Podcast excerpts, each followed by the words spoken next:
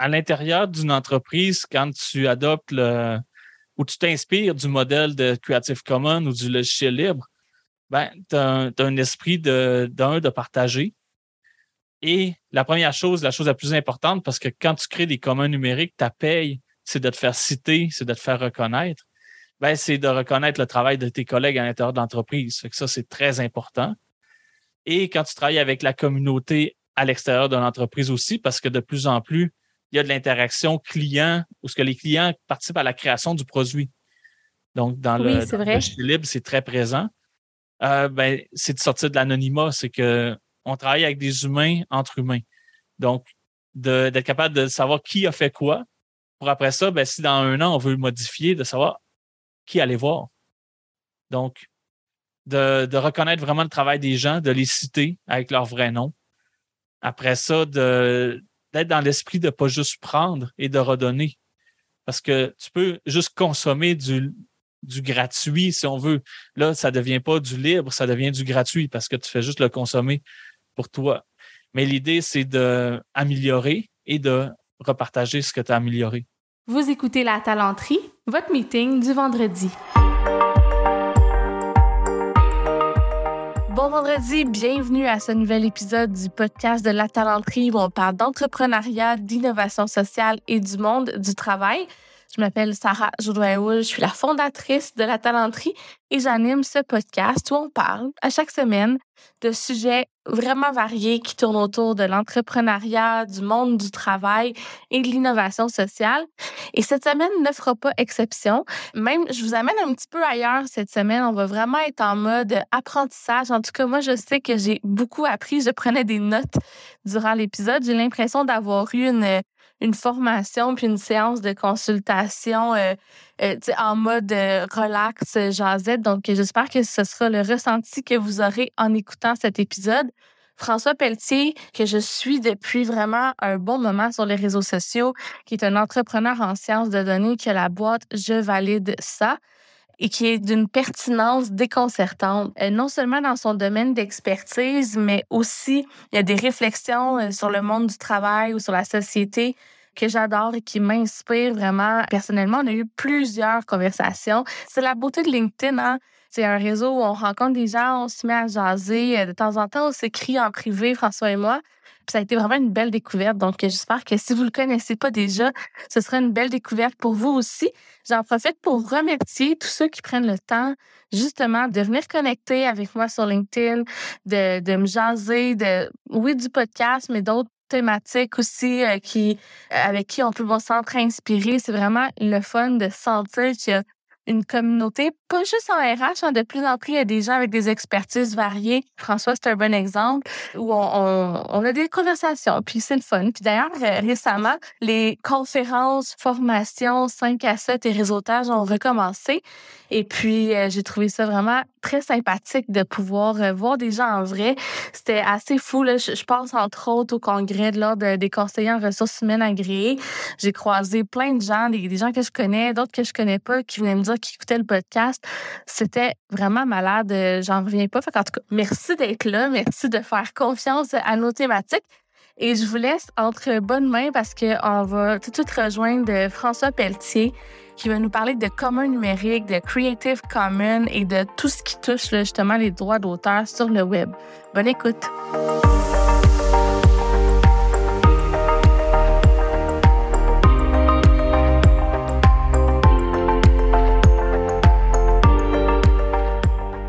Allô François? Salut Sarah. Comment ça va? Ça va super bien. Ouais? Oui. Pour de vrai, là. Pour, de vrai. pour vrai de vrai, là. OK. je suis tellement. Pour vrai, je le dis tout le temps à chaque épisode, puis je suis tout le temps sincère. Mais toi en particulier, on a eu plusieurs conversations, euh, soit en chat, euh, soit on s'est parlé quelques fois. J'adore euh, ce que tu fais dans la vie et toi aussi comme personne, puis les valeurs que tu mets de l'avant. J'étais bien contente de te recevoir. Merci beaucoup d'être là. De rien, ça fait plaisir d'être là. Cool. Aujourd'hui, on parle de, de, Creative Commons. Puis là, là-dedans, il y a plein d'affaires qui vont euh, s'interchanger, mais entre autres, c'est cette idée de partager la connaissance, de partager les données. Tu vas nous démêler un peu dans qu'est-ce qui est quoi. Oui, exactement. C'est vraiment un, univers qui me passionne, le, monde des Creative Commons. il y a le logiciel libre aussi qui est un peu l'inspiration de ce mouvement-là. Euh, c'est un univers dans lequel je trempe depuis, euh, je dirais, plus qu'une dizaine d'années maintenant. Donc, euh, ouais, ça va faire plaisir de, d'éduquer et de partager tout ce que tout ce qui est autour de ce domaine-là des communs numériques. Tellement. Mais veux-tu nous expliquer un peu justement c'est quoi? Est-ce que premièrement, Creative Commons, c'est-tu la même affaire qu'un commun numérique ou non? Ah ben, Creative Commons, c'est une marque à quelque part qui a été créée par euh, Lawrence Lessig, qui est le, fondateur. C'est une, une, marque, une organisation euh, basée aux États-Unis qui a créé des licences qui sont des contrats légaux qu'on peut ajouter à nos créations pour euh, permettre la diffusion.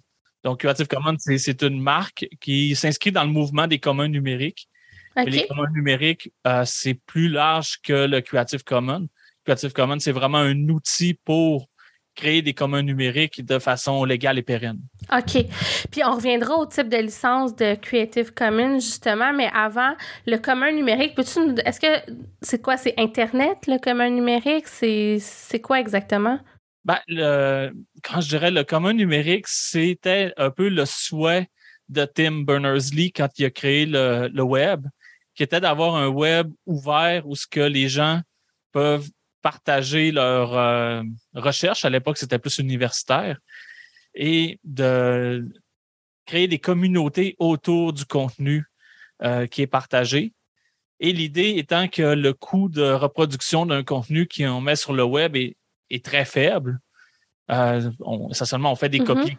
Des copies, on le télécharge sur notre ordinateur, que le, toute la notion du droit d'auteur euh, devenait plus encombrante qu'autre chose. Parce que le droit d'auteur, c'était parce qu'il y a un coût à produire un livre, il y a un coût à produire un, un disque et autres. Puis, ben, il s'est créé un système autour de ça. Mais avec le web, les barrières sont tellement plus là que à quelque part, soit que tu rends ton contenu disponible, que tu partages, que tu vraiment autorises la diffusion, ou ce qu'on a vu dans les années qui ont suivi, c'est que le contenu, lorsqu'il était protégé par le droit d'auteur, ben, il finissait par être piraté. Mm-hmm. Oui, comme euh, les. Euh, euh, comment ça s'appelait? Le LimeWire, puis ces, trucs-là là, pour écouter de la musique dans le temps. Exactement, là, les, les Kazaa et Napster et toutes ces, oui, ces choses qu'on avait à l'époque. C'est un peu. On était à cette époque-là, dans les années 90, où ce que les, les communs numériques ou ce, ce mouvement-là tiré du logiciel libre a vraiment pas pris sa naissance, mais a vraiment commencé à, à se développer. Puis c'est au début des années 2000 que là, euh, Lawrence Lessig a créé les Creative Commons pour mettre un cadre légal autour de ce que les gens faisaient de façon un peu euh, ad hoc ou informelle. C'est dit, je vais écrire des vrais contrats qui ont une valeur légale, qui peuvent être valides devant un tribunal pour que les gens puissent partager leur contenu avec leurs conditions. Ah, moi, je hum. veux, euh, par exemple, moi, je veux que tout le monde puisse s'en servir, faire des copies, mais je veux pas que vous revendiez mon contenu je garde la vente exclusive à moi. Fait que là, il a créé un contrat pour ça. Euh, il y a le domaine public aussi qui est que tu laisses les choses euh, pour toujours sans même que les gens soient obligés de reconnaître que ça vient de toi. Donc, ça devient un artefact euh, qui appartient à l'humanité. Mais ça, c'était toujours implicite, c'était pas marqué, mais ils ont créé vraiment un contrat que tu mets avec ton œuvre qui dit vous pouvez faire ce que vous voulez avec. OK. c'est vraiment ça. L'idée, c'était de le.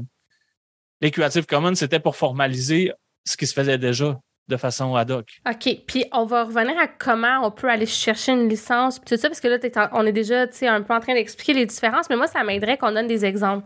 Fait que là, euh, dans les types de licences, tu as nommé, il y en a un, ça devient un artefact, c'est du domaine public, on n'a plus besoin de reconnaître ça vient de qui. Avec ça, ce serait-tu comme Wikipédia? Mettons, ça serait-tu un bon exemple? Non, Wikipédia, toujours les auteurs sont cités. Un bon exemple, c'est euh, si vous allez sur Unsplash pour chercher des photos, ouais. euh, qui est un site web d'images gratuites ou euh, Pixabay ou ce genre de site web-là, de, des banques d'images euh, libres, ou euh, ceux qui utilisent Canva. À l'intérieur de Canva, les images sont sur ces licences-là. Ben, ça, c'est du domaine public parce que tu n'as pas besoin de citer euh, la personne qui a créé l'image quand tu publies, mettons, sur tes réseaux sociaux. OK. Alors que FreePic, mettons, que moi j'utilise des fois, quand on utilise FreePic, il y a un code à insérer dans le web pour, que, pour dire ça vient de où l'image, disons. Oui, c'est ça. Puis avec le, le, Creative Commons, ça va être la même chose.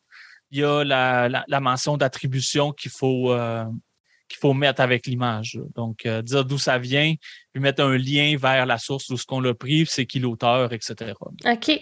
Super, euh, super éclairant. Y a-t-il d'autres types de modèles ou d'exemples? Est-ce qu'on peut garder notre droit d'auteur? Le droit d'auteur, c'est quoi finalement? C'est, c'est pas juste de reconnaître euh, qui a créé, le créateur, mais c'est vraiment de dire tu ne peux pas ni repartager ni redistribuer sans l'autorisation de l'auteur. C'est un peu ça?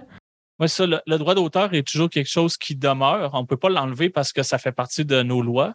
Ouais. La, licence, c'est vraiment un ajout qui dit ben oui, il y a un droit d'auteur, mais je te donne telle telle permission. OK. Que, normalement m'aurait été réservé. Quand c'est écrit tout droit réservé, ça veut dire que euh, réservé, mais quand tu mets un Creative Commons, ben, ça devient certains droits réservés.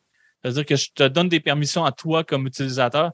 Ben, je te donne le droit de partager, je te donne le droit de le modifier, je te donne le droit de repartager ce que tu as modifié. Je te donne le droit de le vendre ou pas. OK, cool. Puis comment ça fonctionne? Si tu comme tu payes une licence euh, à chaque produit, comment ça fonctionne? Non, tu euh, l'idée c'est que c'est super c'est ça voulait être super simple. Tu fais juste écrire le texte de ta licence à l'endroit où ce que ton œuvre est publiée. Si c'est une page web, tu l'écris dans le bas de la page. OK. sinon, une autre option, c'est de mettre les logos de Creative Commons. Ils ont fait des petits logos, tu peux les mettre dans le bas de ton image par exemple, ou euh, du côté, mettons, de la musique euh, et des œuvres visuelles, tu peux le mettre dans les métadonnées. OK. Ça, c'est caché, mais quand tu vas voir les propriétés, disons, sur ton ordinateur, tu fais bouton droit de propriété, ben là, tu peux voir la licence à cet endroit-là. OK, fait que c'est ça, c'est un, espèce de commun. Dans le fond, tu, tu utilises euh, la licence que tu as besoin, tu la, tu la poses, puis ça, ça clarifie un peu les balises que toi, tu souhaites pour encadrer ton contenu, dans le fond. Exactement. Le, contenu pour identifier les licences fait partie du domaine public. Donc, il a été libéré dans le domaine public pour pas qu'on ait besoin de dire qu'on a été chercher la licence de Creative Commons. OK. Et les textes des licences sont aussi des actifs euh, Creative Commons, mais ils ne peuvent pas, par contre, être modifiés.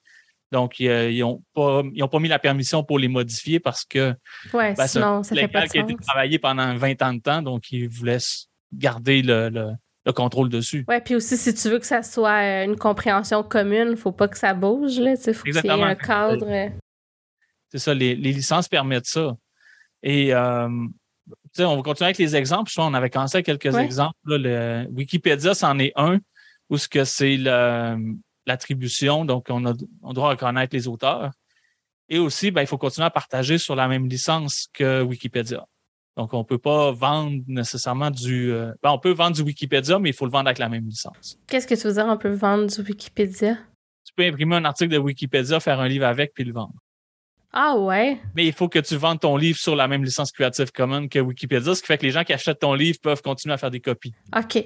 Mais quand même, ça voudrait dire potentiellement tu peux faire des e-books dans Amazon qui reprend des articles de Wikipédia si tu les cites.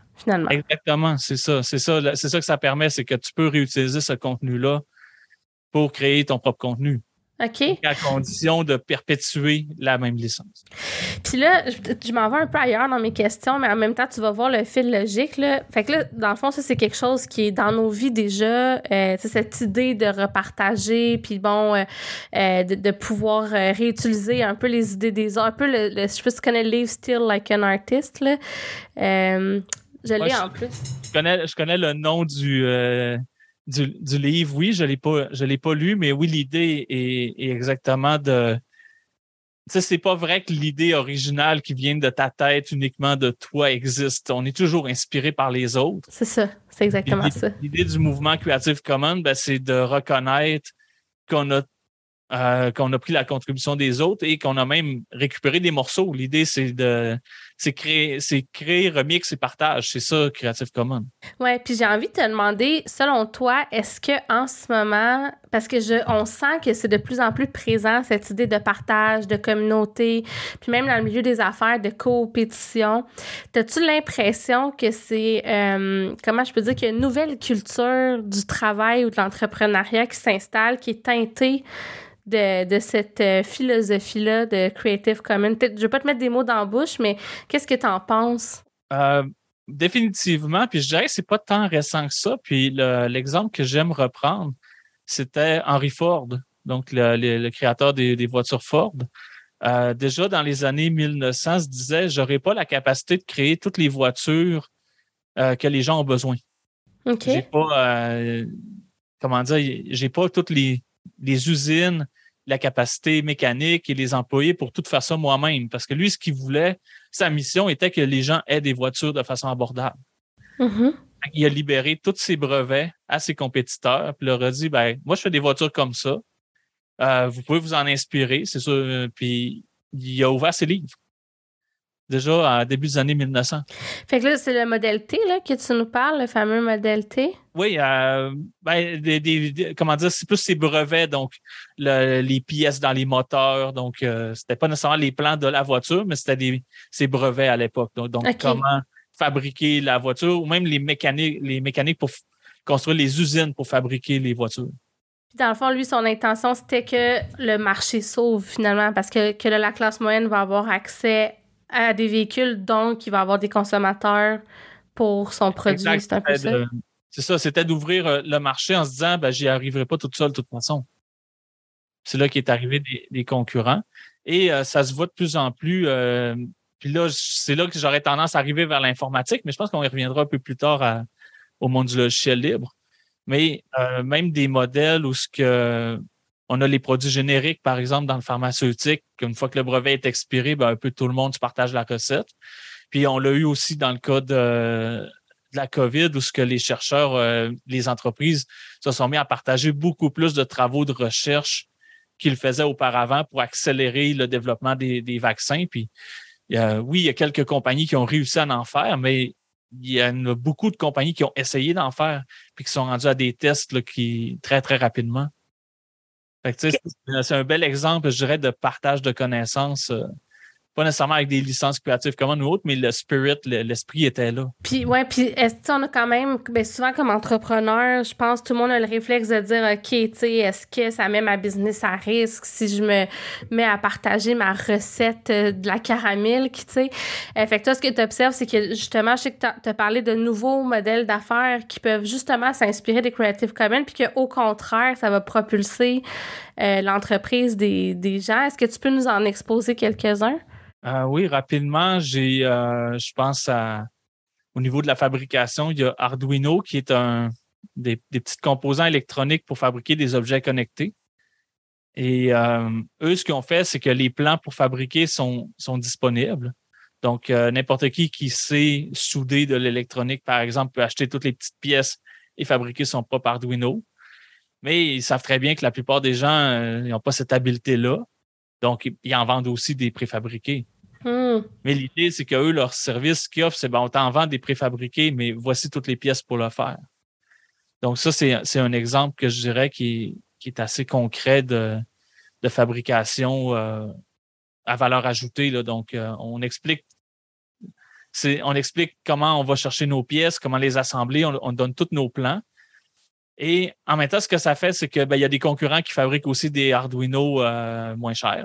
Oui. Euh, ça, c'est ce qui fait que ça rend le produit très populaire. OK, mais quand tu dis qu'ils fabriquent des Arduino moins chers, ils, disent que c'est un Arduino, ils, gardent la licence dessus, c'est un peu ça? Ils ne mettront pas le, brand, mais ils vont appeler ça euh, un, un, brand similaire. Et ils peuvent pas mettre la marque déposée Arduino dessus, mais ils peuvent dire que ça a été fait avec les plans de Arduino, par exemple. Et que ça respecte leurs normes, que c'est substituable, que c'est remplaçable. OK. Puis l'intérêt de l'entreprise, parce que moi, je me dis, mon Dieu, ça l'enlève des ventes à Arduino. Dans ce cas-là, c'est comme tu donnes la recette, les gens le. Mais toi, tu dis non, ça les place en leader de marché.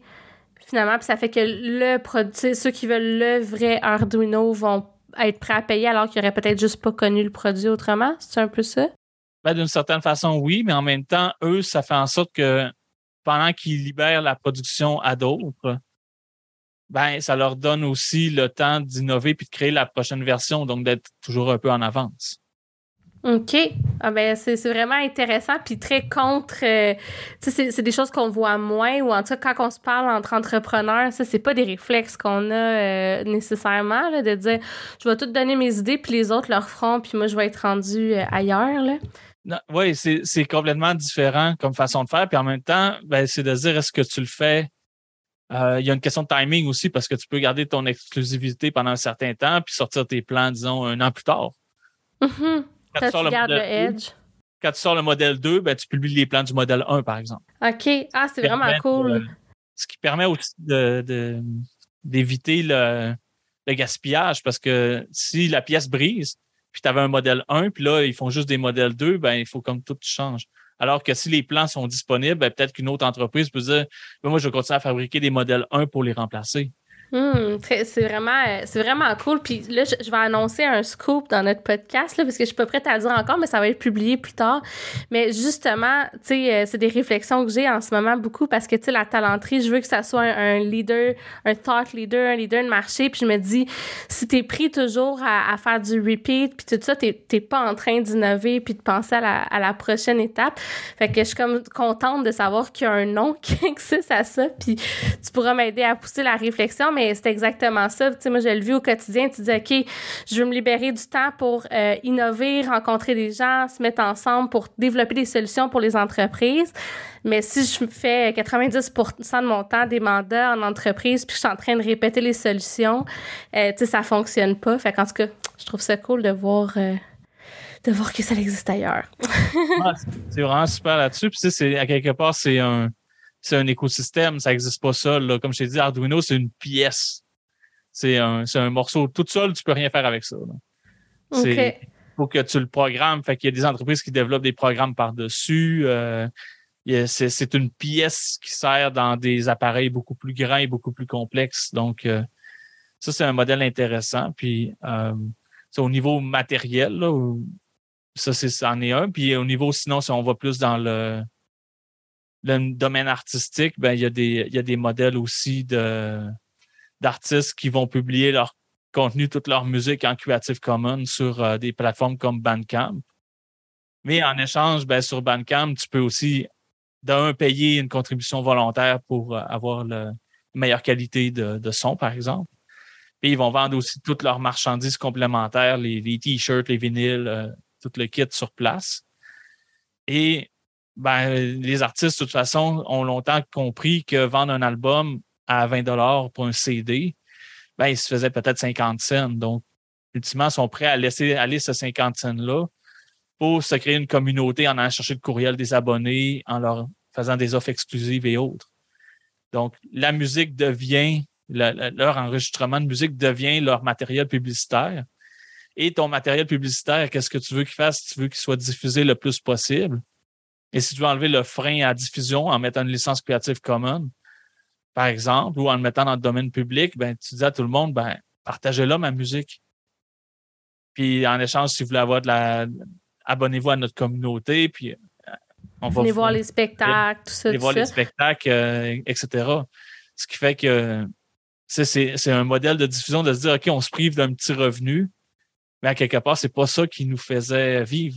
Puis les artistes, mm-hmm. c'est jamais les CD, à part les grands, c'est jamais les CD ou la, vente de, de, MP3 sur iTunes qui les a fait vivre. Mm. aujourd'hui, avec Spotify, euh, où tu as 10 000, lectures pour avoir un dollar ou quelque chose comme ça, les petits artistes, euh, c'est pas avec ça qu'ils vont vivre, mais eux, ils voient ça comme leur matériel pour vendre d'autres choses. Puis tu dirais-tu quasiment que ça redonne le pouvoir aux créateurs? Parce que là, en faisant ça, c'est que c'est quasiment plus facile de faire de l'autoproduction. T'as pas nécessairement besoin d'avoir une boîte euh, de prod ou en tout cas pas de la même manière qu'avant avec les CD. Est-ce que ça redonne le pouvoir aux créateurs de contenu? Oui, parce que tu décides comment ton matériel est partagé. Puis ça, c'est quelque chose qui est important, c'est que tu peux décider de, par exemple, euh, là, je vais reprendre l'exemple de la musique. Si tu fais un album avec 10 pièces, tu peux décider de peut-être juste en mettre 3 sur Creative Commons. Puis les 7 autres, ben, tu les vends. Ça peut être une façon de faire. C'est et ça, ça donne le contrôle aussi sur ta diffusion, sur tout le matériel que tu crées autour, parce que tu peux autoriser, par exemple, les remixes. Ça, dans le monde de la musique électronique, c'est très, très populaire. OK. Fait que tu laisses les gens. Fait que là, ouais, ça fait connaître ta chanson encore plus parce qu'ils l'ont insérée dans la leur. Euh. Exactement, c'est ça. Puis l'idée, c'est juste de dire, ben, j'ai remixé, puis j'ai inclus les pièces de telle, telle, telle personne. C'est Creative Commons je respecte parce que moi, je remets la même licence euh, et l'œuvre se, perpétue. Hmm, je trouve ça vraiment fort intéressant. Puis dans, dans les types de, de modèles d'affaires, je sais que j'avais écouté euh, un webinaire que tu avais fait avec Talson, puis tu en nommais d'autres aussi. Entre autres, euh, tu disais que le sociofinancement, ça faisait un peu partie de ce concept-là ou que c'était une manière de, de bénéficier des Creative Commons. Oui, euh, puis il y a un exemple de ça que je pense que j'en avais, avais pas parlé dans le, webinaire. Ça s'appelle Unglue. Unglue, c'est une euh, plateforme où ce que les auteurs publient leurs livres. Tu peux acheter leurs livres. Quand ils atteignent un certain montant de vente, là, ils vont le libérer sur Creative Commons. Donc, ça leur permet d'avoir des revenus. Tu achètes, mais en achetant, tu sais aussi que tu participes à libérer le livre. C'est donc bien une bonne idée. Ah, je, trouve que, je trouve ça extraordinaire. Fait que là, comme ça, l'auteur, il, il, couvre ses prix, ses coûts de production, disons. Exact. Mais après, euh, les autres peuvent en bénéficier. Hmm. Exactement. Puis il y a euh, Éco-Société au Québec aussi qui publie certains livres sur un modèle euh, un peu différent. Eux, c'est avec du temps. Donc, notre livre a un droit d'auteur pendant deux ans de temps. Après, il devient Creative Commons. Mm Puis parce que les, livres, les livres, de toute façon, ont une durée de vie souvent limitée en librairie. Là, après deux, trois ans, les livres vont être détruits. Donc, eux, ils se disent, ben, pour autant le dire, le, texte, on va le rendre pérenne par la suite, une fois qu'on a fait notre, notre business avec, si on veut. OK. Puis ben ça te permet de, planter, euh, de semer des graines pour que les gens te connaissent. Puis là, tu fais grandir ta notoriété aussi, on va se le dire. Tu toutes les stratégies de contenu, c'est ça le but. C'est qu'à un moment donné, ça se cumule, puis là, les gens découvrent ton entreprise, puis ça continue à germer. Hein. Exact. Puis ça, c'est quelque chose que je trouve intéressant, c'est que les gens vont créer du contenu, vont le mettre sur les réseaux sociaux, des LinkedIn, Instagram et autres parce qu'on pourra mettre une licence Creative Commons, ce qui fait que légalement, tu te dis, OK, ben, je ne peux pas vraiment repartager leur contenu. Les gens, ils le font à l'intérieur de la plateforme parce qu'il y a comme une, licence qui est donnée quand tu publies à Instagram et autres. Mais tu peux pas, tu peux pas prendre une photo sur Instagram puis la publier ailleurs. Tu n'as comme pas le droit. Alors que mm. si tu dis, ben, tout mon contenu est Creative Commons, ben là, ça permet aux gens de le faire. ça, c'est une chose intéressante. Ça, sur les réseaux sociaux, moi, je vais être honnête, je ne le marque pas là, parce que c'est un peu lourd. Mais mon site web euh, est Creative Commons. Donc, tous les contenus de mes articles de blog que je publie, mes e-books, c'est tout Creative Commons. Quelqu'un pourrait reprendre un article intégral dans mon site web, le mettre sur le sien, puis juste écrire en bas que ça vient de moi. Puis ça, là, c'est une question peut-être trop, euh, pas, vision globale, mais tu dis-tu, OK, mais dans l'algorithme, disons, là, les recherches Google, souvent on fait un blog, entre autres, parce que c'est bon pour faire connaître notre, site, web. Mais quand il y a deux articles pareils, je pense pour le SEO, c'est pas bon. Fait que ça, ça t'inquiète-tu? Ah, quelque part aussi, c'est très rare que des gens vont vouloir copier un article tel quel puis juste mettre ton nom. ça fait un peu. C'est pas très si mettre ton nom, j'avoue que non. Là. C'est ça. puis mettre des. Mais l'idée, c'est plus de dire, OK, ben, si t'aimes un extrait, copie-colle là, puis dis que ça vient de moi, tout simplement. Et t'as pas à me le demander. Mm-hmm. OK. Mais tu vois, moi, je pensais que c'était déjà ça dans la vie. Que tu pouvais déjà prendre n'importe quel contenu sur le web, citer l'auteur, euh, puis que tant que l'auteur est cité puis que les, les références sont là, c'était correct parce que le web, c'est du domaine public à quelque part, non? Non, comment pas? Le web est couvert par le droit d'auteur. Puis c'est juste que je disais justement, c'est tellement facile de copier du contenu ou de pirater que euh, c'est devenu dans la culture populaire de le faire. Mais les gens ont oublié le réflexe de, de citer les auteurs à la longue en, copiant le contenu. Et Creative Commons ramène le fait de dire il y a un créateur derrière. Bien, la première chose que tu dois faire, c'est d'un, le remercier. Puis en général, ben, c'est de continuer à perpétuer ce mouvement-là de Creative Commons. Moi, tu peux le faire avec mon contenu sur ton site web, mais à condition que tu publies aussi ton site web sur Creative Commons. OK. Fait que c'est une façon que tu as d'influencer aussi. Euh. moi, j'ai mis ça dans ma. J'ai choisi la licence qui est partage à l'identique. Donc, tu partages, mais avec la même licence que moi. Mm-hmm. OK. Mais là, ça implique que tout le site de la personne et non juste cet article-là est sous cette licence-là, dans le fond? Euh, la page, pas le site web au complet. La, page, la page euh, parce que tu peux mettre des licences différentes pour chacune de tes pages de ton site web. Ça vient maintenant, là, mais tu peux faire ça. Tu as le droit. Mais à condition que tu publies aussi ton site web sur Creative Commons. OK. Fait que c'est une façon que tu as d'influencer aussi. Euh. moi, j'ai mis ça dans ma. J'ai choisi la licence qui est partage à l'identique. Donc, tu partages, mais avec la même licence que moi. Mm-hmm. OK. Mais là, ça implique que tout le site de la personne et non juste cet article-là est sous cette licence-là, dans le fond? Euh, la page. Ah, Pas le site web au complet. La, page, la page euh, parce que tu peux mettre des licences différentes pour chacune de tes pages de ton site web. OK. Ça vient maintenant, là, mais tu peux faire ça. OK. Bon, écoute, on est rendu un peu dans le détail, mais c'est parce que ça m'intéresse tellement. Je trouve ça, je trouve ça fou, puis c'est vraiment un monde euh, nouveau pour moi. Puis je suis sûre qu'il y a plein d'auditeurs qui écoutent, parce que souvent, tu le sais, tu écoutes le podcast, je le dis souvent. C'est beaucoup ben, des entrepreneurs puis des gens en RH. Fait que je pense que c'est pas tout le monde qui est aussi euh, whiz que toi, tu peux l'être dans ces choses-là. Merci de nous éclairer. On a dit aussi qu'on parlerait de logiciels libres. Euh, veux-tu nous, parler un peu, de nous dire c'est quoi la différence avec, euh, entre un Creative Commons puis un logiciel libre? L'idée du logiciel libre, c'est que il existe deux formes pour un logiciel. Il y a le code, puis il y a la version qui est comme exécutable sur l'ordinateur c'est de moins en moins vrai avec le web parce qu'on est de plus en plus dans un monde où ce que les logiciels sont comme interprétés euh, quand on l'ouvre. Quand on ouvre une page web, ça télécharge le code du serveur puis ça nous l'affiche. Euh, ce travail-là est fait en instantané. Mais à l'époque, dans les années 80, 90, euh, les logiciels, on achetait ça dans une boîte chez Bureau en gros. Oui, ben oui, je me souviens de ça. Donc, on n'achetait pas le code source, on achetait le, le logiciel compilé, donc des exécutables. Et le code source ben, était propriété du fabricant, par exemple Microsoft, euh, Adobe et autres. Mm-hmm. Et euh, le logiciel libre, la différence, c'est que tu as le droit d'avoir le code source. Donc, la licence est, pas nécessairement qu'on va te donner le code source, mais tu as le droit de le demander. Donc, tu as le droit de demander la recette de ce que tu consommes. Puis ça, mettons, on parlait, tu as donné Microsoft comme exemple. Maintenant, Microsoft 360, c'est des applications mobiles. Est-ce que ça s'applique à ça? Est-ce que je pourrais demander le code source de Word euh, que j'ai ou non? Euh, Microsoft, ne, non. Microsoft ne font pas de logiciel libre. Ils sont pas, euh, ben, non, mais la suite Office, c'est pas du logiciel libre. OK. Mais, mais l'idée étant qu'il y a des entreprises qui se sont dit ben, on va sortir de ce modèle d'affaires-là, euh, qui était le, le, que tu as juste l'exécutable, que tu n'as pas le code, ce qui fait que tu es pris un peu avec la version que tu avais achetée. Si tu achetais la version dans une boîte, ben, tu restais avec ça. Il n'y avait pas de mise à jour, à moins de retourner au magasin acheter le nouveau CD, mm-hmm. la nouvelle boîte. C'était, ça a été ça jusqu'à temps que l'Internet se démocratise. Les logiciels fonctionnaient comme ça.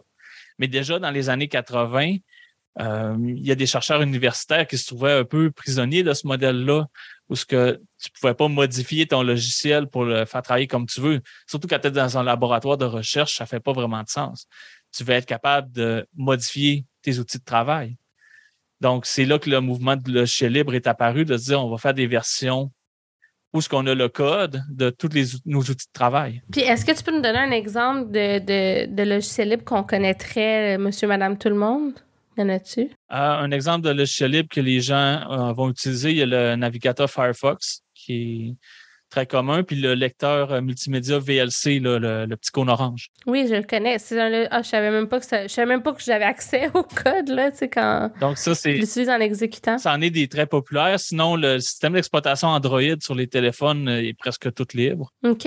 le Google Chrome, il y a une version qui s'appelle Chromium qui est essentiellement Google Chrome sans les logos et l'intégration à Gmail et compagnie qui est aussi libre. Donc, le, fond de beaucoup de logiciels aujourd'hui est libre et souvent, il y a une petite couche par-dessus euh, commerciale.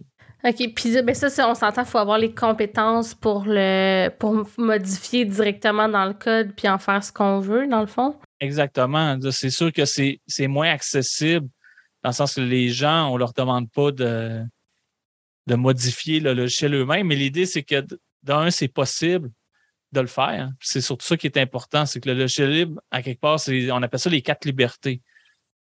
La première, c'est tu as le droit de faire ce que tu veux avec le logiciel. que ce soit commercial ou non. Euh, dès que tu as une copie du logiciel entre les mains, tu n'as aucune restriction à l'usage. Ça, c'est la première liberté. La deuxième, c'est que tu as le droit d'ouvrir le capot puis d'aller voir comment ça marche. Donc, tu as accès au code source. Il ne vient pas avec, mais tu peux souvent le télécharger sur le site web ou euh, à l'époque, tu pouvais demander un CD puis t'envoyer le code par la poste. Donc, euh, tu as accès au code. La troisième liberté, c'est que tu peux modifier ce code-là.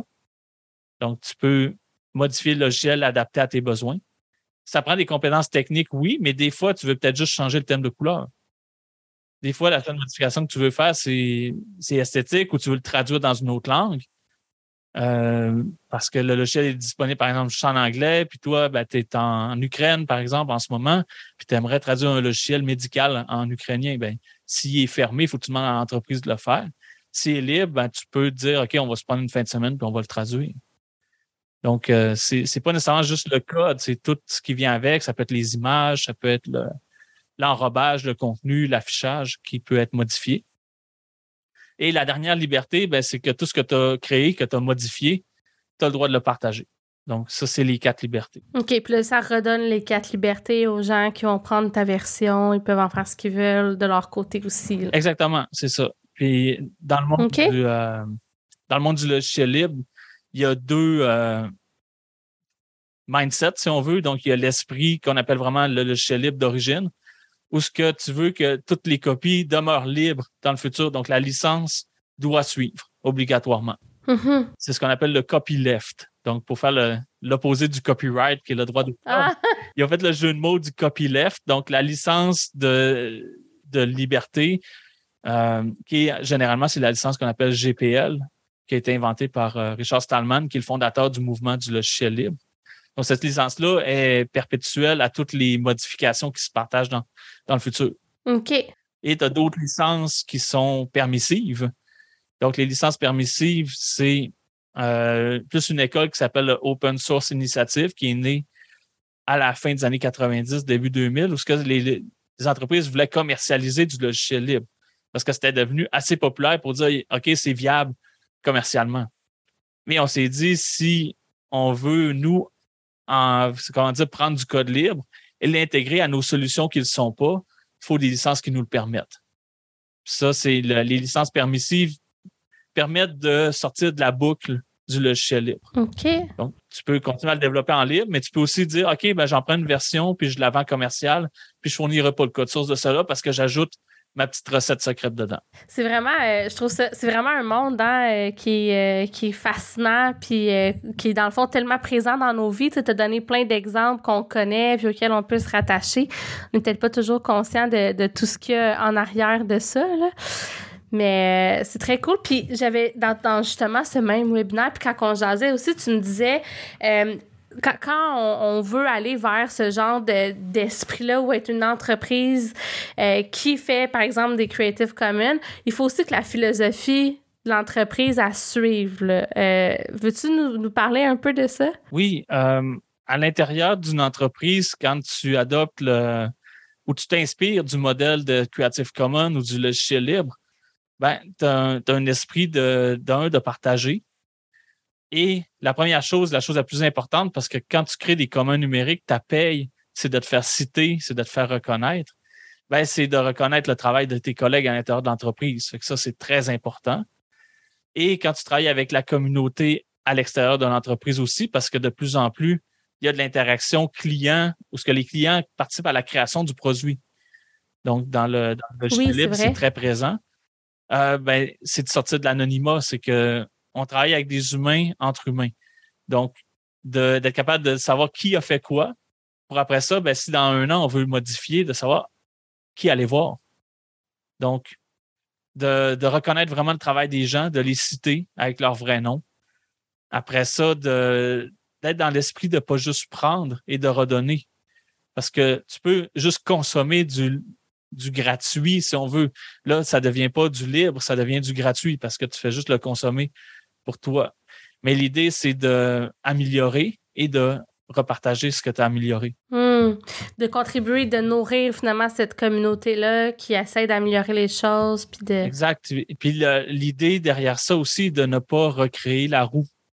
parce que souvent, quand on est dans un modèle d'innovation fermé où ce que chaque entreprise essaie de résoudre à quelque part le même problème, euh, il y a beaucoup d'efforts qui est dépensé qui pourraient être mis à, en réalité, servir le client. Ouais. Alors que beaucoup d'efforts sont mis souvent à régler des problèmes parce que euh, on, on, pense que c'est ça notre secret industriel ou notre propriété intellectuelle, alors que en général, c'est pas ton core business que tu vas mettre de l'effort, par exemple, en informatique. Ouais. toutes les compagnies font de l'informatique aujourd'hui, mais c'est pas tout le monde qui vend du logiciel ou que c'est leur core business. Et, et, quand tu te mets à partager ton, euh, code source ou euh, ton contenu, ben, à quelque part, tu te libères d'un poids d'avoir à tout créer toi-même. Puis ça, je dirais le meilleur exemple, c'est euh, le consortium allemand de fabricants de voitures qui est surtout autour de Volkswagen. Eux, tout le, le code pour les ordinateurs de bord, il est partagé entre le consortium. Donc, euh, okay. des, mettons qu'ils corrigent des bugs pour, je sais pas, le, le, freinage automatique ou la caméra arrière ou peu importe.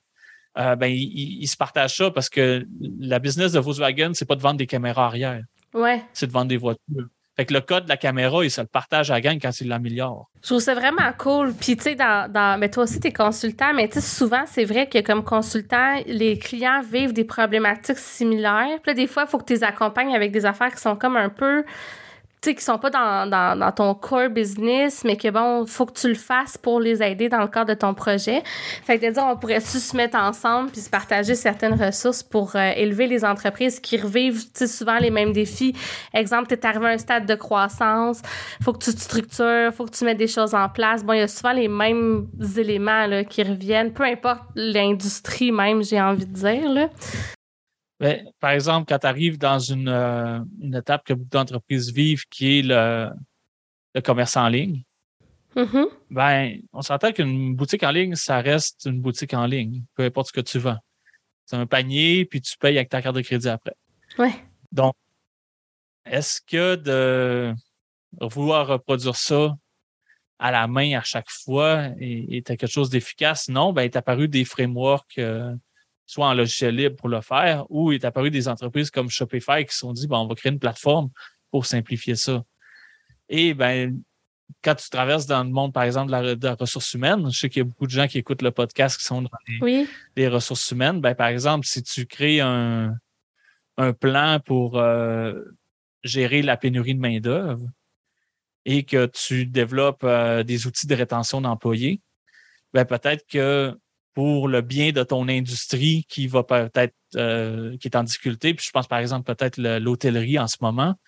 Euh, c'est peut-être une bonne chose de dire hey, on a une recette qui a marché, bon, on va aider notre industrie avec ça. Mm -hmm. Oui, puis bien ça. Part, tout le monde se noue ensemble si ça marche pas. Là. Ouais, mais tu me fais réfléchir, puis je me dis, puis là, les, vu que c'est dans mon domaine, c'est comme plus facile, c'est plus clair, mais exemple, les cas d'entreprise, dans des conférences, on en voit souvent. Fait que les gens partagent leurs recettes. Nous autres, on a fait ça, on a fait telle, telle action, ça a eu tel résultat. Des groupes de co-développement. Il y a un groupe aussi de RH qui s'appelle Mes collaborateurs RH, où les gens se partagent carrément, bon, ben, je vais mettre public notre politique de telle affaire. Euh, Reprenez-la si ça peut vous inspirer, mais il faut que ça reste, dans le groupe parce qu'il y a quand même la notion de confidentialité. Tu sais, des fois, euh, au niveau des entreprises, mais dans le, la fonction RH ou entre professionnels, on se fait confiance, disons, puis on se dit, ah, prends-le, puis adapte-le comme tu veux à ta sauce, là, tu sais. Ça, mais l'idée, c'est de se dire, OK, est-ce que ça reste à l'intérieur de la communauté? Là, vous pourriez peut-être vous créer votre propre licence. OK, c'est intéressant. En même temps, la question est de se poser, est-ce que ça va vraiment servir à d'autres? Puis qu'est-ce qu'on perd par rapport à, par exemple, la rendre publique avec une licence euh, non commercial, par exemple. C'est là que les outils de Creative Commons peuvent être utiles de dire, ben, à l'intérieur de notre communauté, on se donne le droit de faire de l'argent avec. On la rend publique euh, pour tout le monde. Mais eux, s'ils veulent faire de l'argent avec, il faut qu'ils nous viennent nous voir. OK. Nous ouais, moi, je le pensais plus dans le terme, euh, s'il y a le logo de telle entreprise avec les politiques de telle entreprise, peut-être l'entreprise n'a pas le goût de partager. Comme professionnel RH, tu as un devoir de confidentialité. Exact. Mais à la limite, tu extrais ces choses-là, puis ça. C'est de le rendre générique. C'est de, tu peux en faire un produit générique, un guide. Ouais, c'est ça. par exemple, je pense plus à peut-être l'ordre professionnel, ce que eux publient comme ordre professionnel, ça serait peut-être plus adapté à un, Creative Commons parce qu'à quelque part, eux, ils sont là pour euh, le service de la population, à quelque part, parce que l'ordre professionnel, son but, c'est de, de protéger la, population ou, euh, ou de protéger les, euh, les employés, puis de s'assurer d'un d'une pratique commune. Oui, puis de faire avancer l'expertise. Puis d'ailleurs, l'Ordre des conseillers en ressources humaines agréées, pour ceux qui écoutent, ont créé une plateforme qui s'appelle Carrefour RH. Euh, puis là, il faut payer un, frais, mais après, tu peux utiliser comme tu le veux les outils qui sont là-dessus. Fait que ce que j'entends, puis ce que je comprends, c'est que finalement, c'est un, une forme de Creative Commons euh, qu'on a dans notre profession. Ben, c'est un commun numérique, mais le Creative Commons, comme commun numérique. ah oui, c'est ça. Oui, c'est ça. Sens. Reprends-moi, c'est bon. mais, ce, que, vous pourriez faire, par exemple, c'est de dire, OK, certains de ces outils-là, on, les, euh, les sort de la, plateforme ou on leur met une licence qui fait en sorte que, oui, à la base, elle est juste accessible, mais par exemple, tu as le droit de le sortir puis de le mettre sur ton site web à toi. Ça, ça le Creative Commons, tu peux l'appliquer sur quelque chose qui est à l'intérieur. Ça donne juste le droit de dire, OK, nos membres certains de ces contenus-là, ils peuvent les sortir de la plateforme puis les publier, les rendre publics. Très cool. Écoute, euh, ça, en tout cas, moi, ça, me, ça fait évoluer ma réflexion. Je suis sûre qu'il y a plein de gens qui écoutent, surtout c'est des entrepreneurs. Ça donne des idées claires de comment on peut euh, nourrir nos expertises parce que reste qu'à la base, souvent, on est des passionnés aussi qui veulent que notre milieu avance, tu sais. Je trouve que c'est très en lien euh, avec ça. Puis quand tu disais ça va avec la mentalité de l'entreprise, tu avais parlé aussi de comment on, travaille ensemble à l'intérieur, tu sais, de, de point de vue, mettons, organisation du travail, de dire, ben c'est un travail d'équipe finalement. Euh, tu m'as parlé même de holocratie, euh, de dire ben ça peut être intéressant de travailler de, de cette façon-là. Est-ce que toi, tu as expérimenté ce genre de, de forme d'entreprise plus libérée, disons? Je dirais pas jusque-là, mais j'ai participé à la mise en place de pratiques autour, par exemple, d'une plateforme Wiki. Euh, on connaît tous mm-hmm. Wikipédia, on en a parlé tout à l'heure, qui est un, un commun numérique sur lequel euh, maintenant il y a une licence Creative Commons. Mais à l'intérieur de l'entreprise, on peut reprendre euh, cet esprit-là de se dire on se crée un, wiki, on se crée une plateforme où ce qu'il n'y a pas de hiérarchie. Tous les humains ont le droit de publier sur Wikipédia. Mais là, tu peux mettre transcrire ça à tous nos employés ont le droit de participer à notre wiki interne. Et la modération se fait de façon euh, pair à pair, pas nécessairement bénévole, mais peut-être que les gens peuvent avoir, je sais pas, une demi-heure par semaine ou ce que c'est dédié à contribuer à la plateforme. OK. Puis est-ce qu'on se révise l'un l'autre pour être sûr que. Exactement. Ben, on se revise, oui, mais ça se fait de façon naturelle dans le sens que tout le monde peut corriger tout le monde. Puis à toutes les fois que quelqu'un participe à un article, que les plateformes sont conçues pour automatiquement mettre les attributions. Donc, tu n'as pas à te casser la tête qui a fait quoi quand toutes les traces sont là. Si, vous allez sur Wikipédia sur un article euh, qui brasse beaucoup, là, par exemple le conflit ukrainien en ce moment, euh, vous allez voir toutes les contributions en temps réel. S'il y a 800 personnes qui ont participé, la liste des 800 personnes est là. Donc, les, contributions sont vraiment gardées. Puis, ben, le logiciel derrière Wikipédia qui s'appelle MediaWiki peut être utilisé à l'intérieur d'une entreprise. Il y en a plein d'autres aussi. Euh, qui est un logiciel libre en passant. Donc, le, logiciel de, de Wikipédia est libre. Vous pouvez l'installer dans votre entreprise, en faire une plateforme de contribution.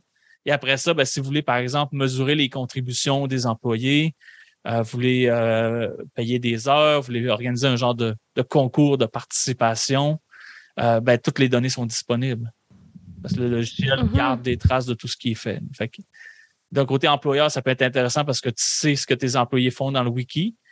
Et en contrepartie, ben, les employés ont la liberté de pouvoir contribuer sans nécessairement passer par une chaîne euh, de décision qui finit plus. Là. Pour, euh, pour un contenu euh, interne.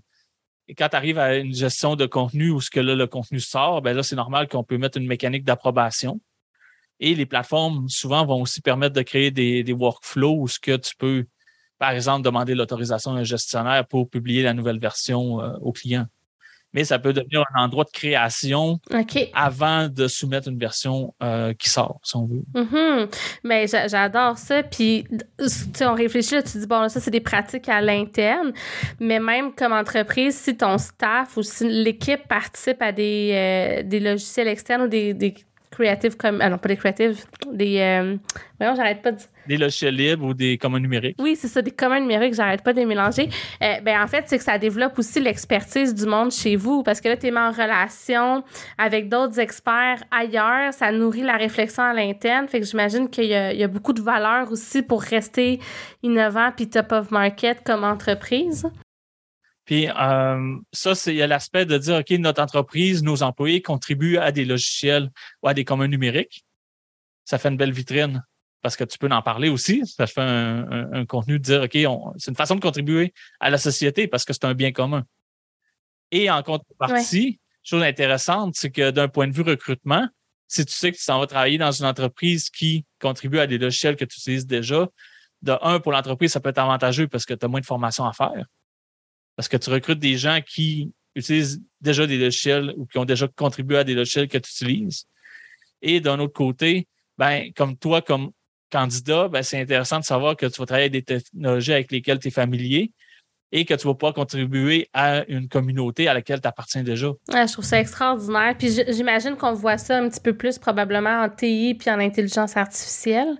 C'est sûr qu'en TI, avec le logiciel, c'est très présent euh, parce que la, culture vient de là, mais moi, j'aurais pas de difficulté à avoir un, un monde où ce que différentes entreprises collaborent, par exemple, un, une plateforme wiki de, connaissances communes. Ah, c'est clair, mais ça s'applique dans n'importe quelle industrie. Mais ce que je voulais dire, c'est c'est encore euh, nouveau peut-être pour d'autres industries, alors que c'est peut-être plus comme euh, connu, implanté euh, du côté des TI. Là. Fait que les, les, entreprises qui sont ailleurs, c'est peut-être une façon aussi de se démarquer, euh, mais même comme employeur, parce que tu l'as nommé, il y, a beaucoup d'intérêt à contribuer à quelque chose qui, euh, qui te passionne, qui t'allume. Les, tantôt, je disais, on est des entrepreneurs, on est des passionnés, on veut faire évoluer notre expertise. C'est la même affaire pour n'importe quelle profession. Souvent, on, est passionné, puis on veut faire avancer la connaissance. Fait que c'est un, une belle, un bel outil de mobilisation même des talents. Oui, exactement. Puis, euh, je pense que je vais, je, vais, conclure avec un exemple que j'aime beaucoup. Oui. Euh, c'est un employé qui travaillait chez, je crois, Facebook, qui a développé un logiciel de l'ingénierie de données. Et il s'est dit, moi, j'aimerais rendre ce logiciel-là libre pour que la communauté participe parce que c'est comme beaucoup plus large que ce qu'on fait chez Facebook, puis ça aiderait à le développer. Et euh, ça n'a pas fonctionné. Donc, qu'est-ce qu'il a fait? Il a appliqué chez Airbnb. En appliquant, il a dit Ah, ben, je serais intéressé à venir travailler chez vous, puis j'ai tel logiciel en passant, mais la condition pour que vous m'embauchiez, c'est que je rende ce logiciel-là libre. Puis Airbnb, ils ont accepté. ce logiciel-là, aujourd'hui, c'est Airflow, qui est un logiciel très, très populaire dans le monde de l'ingénierie de données. Puis, puis qu'est-ce que ça fait? Airflow. C'est un logiciel pour transporter les données entre les systèmes d'entreprise vers les systèmes d'intelligence artificielle. Donc, c'est vraiment au core. Ben, ça s'appelle Airflow parce que c'est Airbnb. Ils se sont dit, ouais, mais tu vas mettre un nom qui fait penser à nous, là. Ouais. Ouais. Et c'est ça, mais le, logiciel Airflow euh, a été publié en logiciel libre parce que c'était la condition d'embauche d'un employé qui voulait travailler chez Airbnb. Très cool. Puis j'imagine que, ben bon, un, Facebook a perdu un employé mobilisé. Airbnb en a gagné un qui était très mobilisé. Puis j'imagine que ça a amené du rayonnement aussi sur l'entreprise Airbnb. Oui, ben Airbnb, dans le monde des TI, est une entreprise très, très intéressante parce que ils ont créé énormément de logiciels. sais, moi, moi, quand je pense à Airbnb, je pense même pas, ah oui, la compagnie qui loue des chambres euh, dans des maisons. Tout ça, ben moi, Airbnb, dans ma tête, c'est un innovateur en TI. Wow, ben c'est ça. Ben moi, tu vois, dans ma tête, si je m'en vais en voyage, je vais aller sur Airbnb pour voir où est-ce que je vais rester. ces entreprises-là qui euh, sont des entreprises techno parce que c'est une plateforme essentiellement, il y en a là-dedans qui vraiment ont monté leur leadership et se servent essentiellement du fait qu'ils sont des grands contributeurs au logiciel libre pour recruter. Il y, en a qui c'est différent. Il y en a qui vont le faire en, se disant bon, on va un peu sauver sur la formation en disant aux gens ben, apprends tous nos logiciels vu qu'ils sont libres, puis après ça, quand tu seras bon, on va t'engager. Ce qu'il faut faire attention aussi parce que c'est euh, C'est pas nécessairement. Ouais, c'est un peu servir des gens puis qui travaillent Ouais, là, euh, gratuitement. Là. Ouais. Dans le, dans le travail gratuit, dans le modèle des hackathons aussi, qui sont pas très éthiques, qui sont en train de disparaître, heureusement. Là. Euh, Ah ouais? beaucoup- Moi, je pensais, tu vois, que c'était quelque chose de vraiment cool où tout le monde innovait, là, les hackathons. Ouais, ben, quand c'est pour des, des offres, euh, quand c'est dans le monde communautaire et tout ça, c'est parfait, mais les hackathons de grandes entreprises qui étaient essentiellement des façons de recruter pour pas cher, là, euh, les, les, les gens ils embarquent plus là-dedans nécessairement parce que justement, c'était un, un modèle où ce que essentiellement tu développais une solution pour une entreprise avec l'espoir de peut-être gagner un prix à la fin de la fin de semaine. Puis là, eux, ils peuvent reprendre ta solution n'importe quand puis la commercialiser Exactement. Puis tu, euh, sans t'embaucher même nécessairement puis te reconnaître. c'est ça. Puis ça, ça a été un gros problème Ah, c'est poche, ouais. qu'il y a eu par le passé. Là. Fait que, ça, c'est des modèles à éviter de se dire, OK, on va s'en servir pour sauver sur la formation puis sur la R&D. Mais ça peut être une bonne chose de dire, OK, on a des outils à l'interne puis on les partage à la communauté en se disant, c'est une vitrine. OK. Ça, c'est des modèles qui sont franchement très intéressants. Ben écoute, merci François, ça a été euh, vraiment éclairant. euh, puis je suis sûre que ça l'a fait allumer plein de petites lumières. Moi, en tout cas, de mon côté, même pour mon entreprise, puis pour les clients, je vois plein de, de, pistes de réflexion intéressantes. Je pense que ça s'applique dans tous nos domaines. Merci d'être venu. Je vais inviter les gens à te suivre euh, sur LinkedIn, OK? Parce que tu partages énormément de contenu très intéressant, beaucoup de prise de conscience. Aussi, tu parles de- du monde numérique, mais beaucoup aussi de, d'enjeux sociaux euh, auxquels on devrait s'intéresser. Je vais les inviter à s'abonner à ton infolette aussi, Oui, que je reçois moi-même. Donc ça, pour s'abonner, on va sur ton site web, j'imagine? oui, sur mon site web, je, Comment je me suis abonnée aussi? Web. jevalide.ca, puis euh, pas mal sur, dans le bas de toutes les pages. Ben, parfait. On va mettre le lien dans les notes de l'épisode pour ça. Puis si les gens ont envie de jaser avec toi, je sais que tu es du genre à, à bien aimer réseauter puis avoir des conversations avec des gens de tout milieu. Donc, euh, on va les inviter à te contacter directement en privé sur LinkedIn? Oui, c'est une bonne place. LinkedIn, c'est mon, euh, mon endroit principal pour me rejoindre. Sinon, j'ai aussi un Instagram où j'ai quand même pas mal de conversations privées. Là. Je publie pas beaucoup là-dessus, mais en privé, Instagram est une belle place aussi pour, euh, pour me jaser. Mais LinkedIn, c'est Bon, ben, on mettra le lien.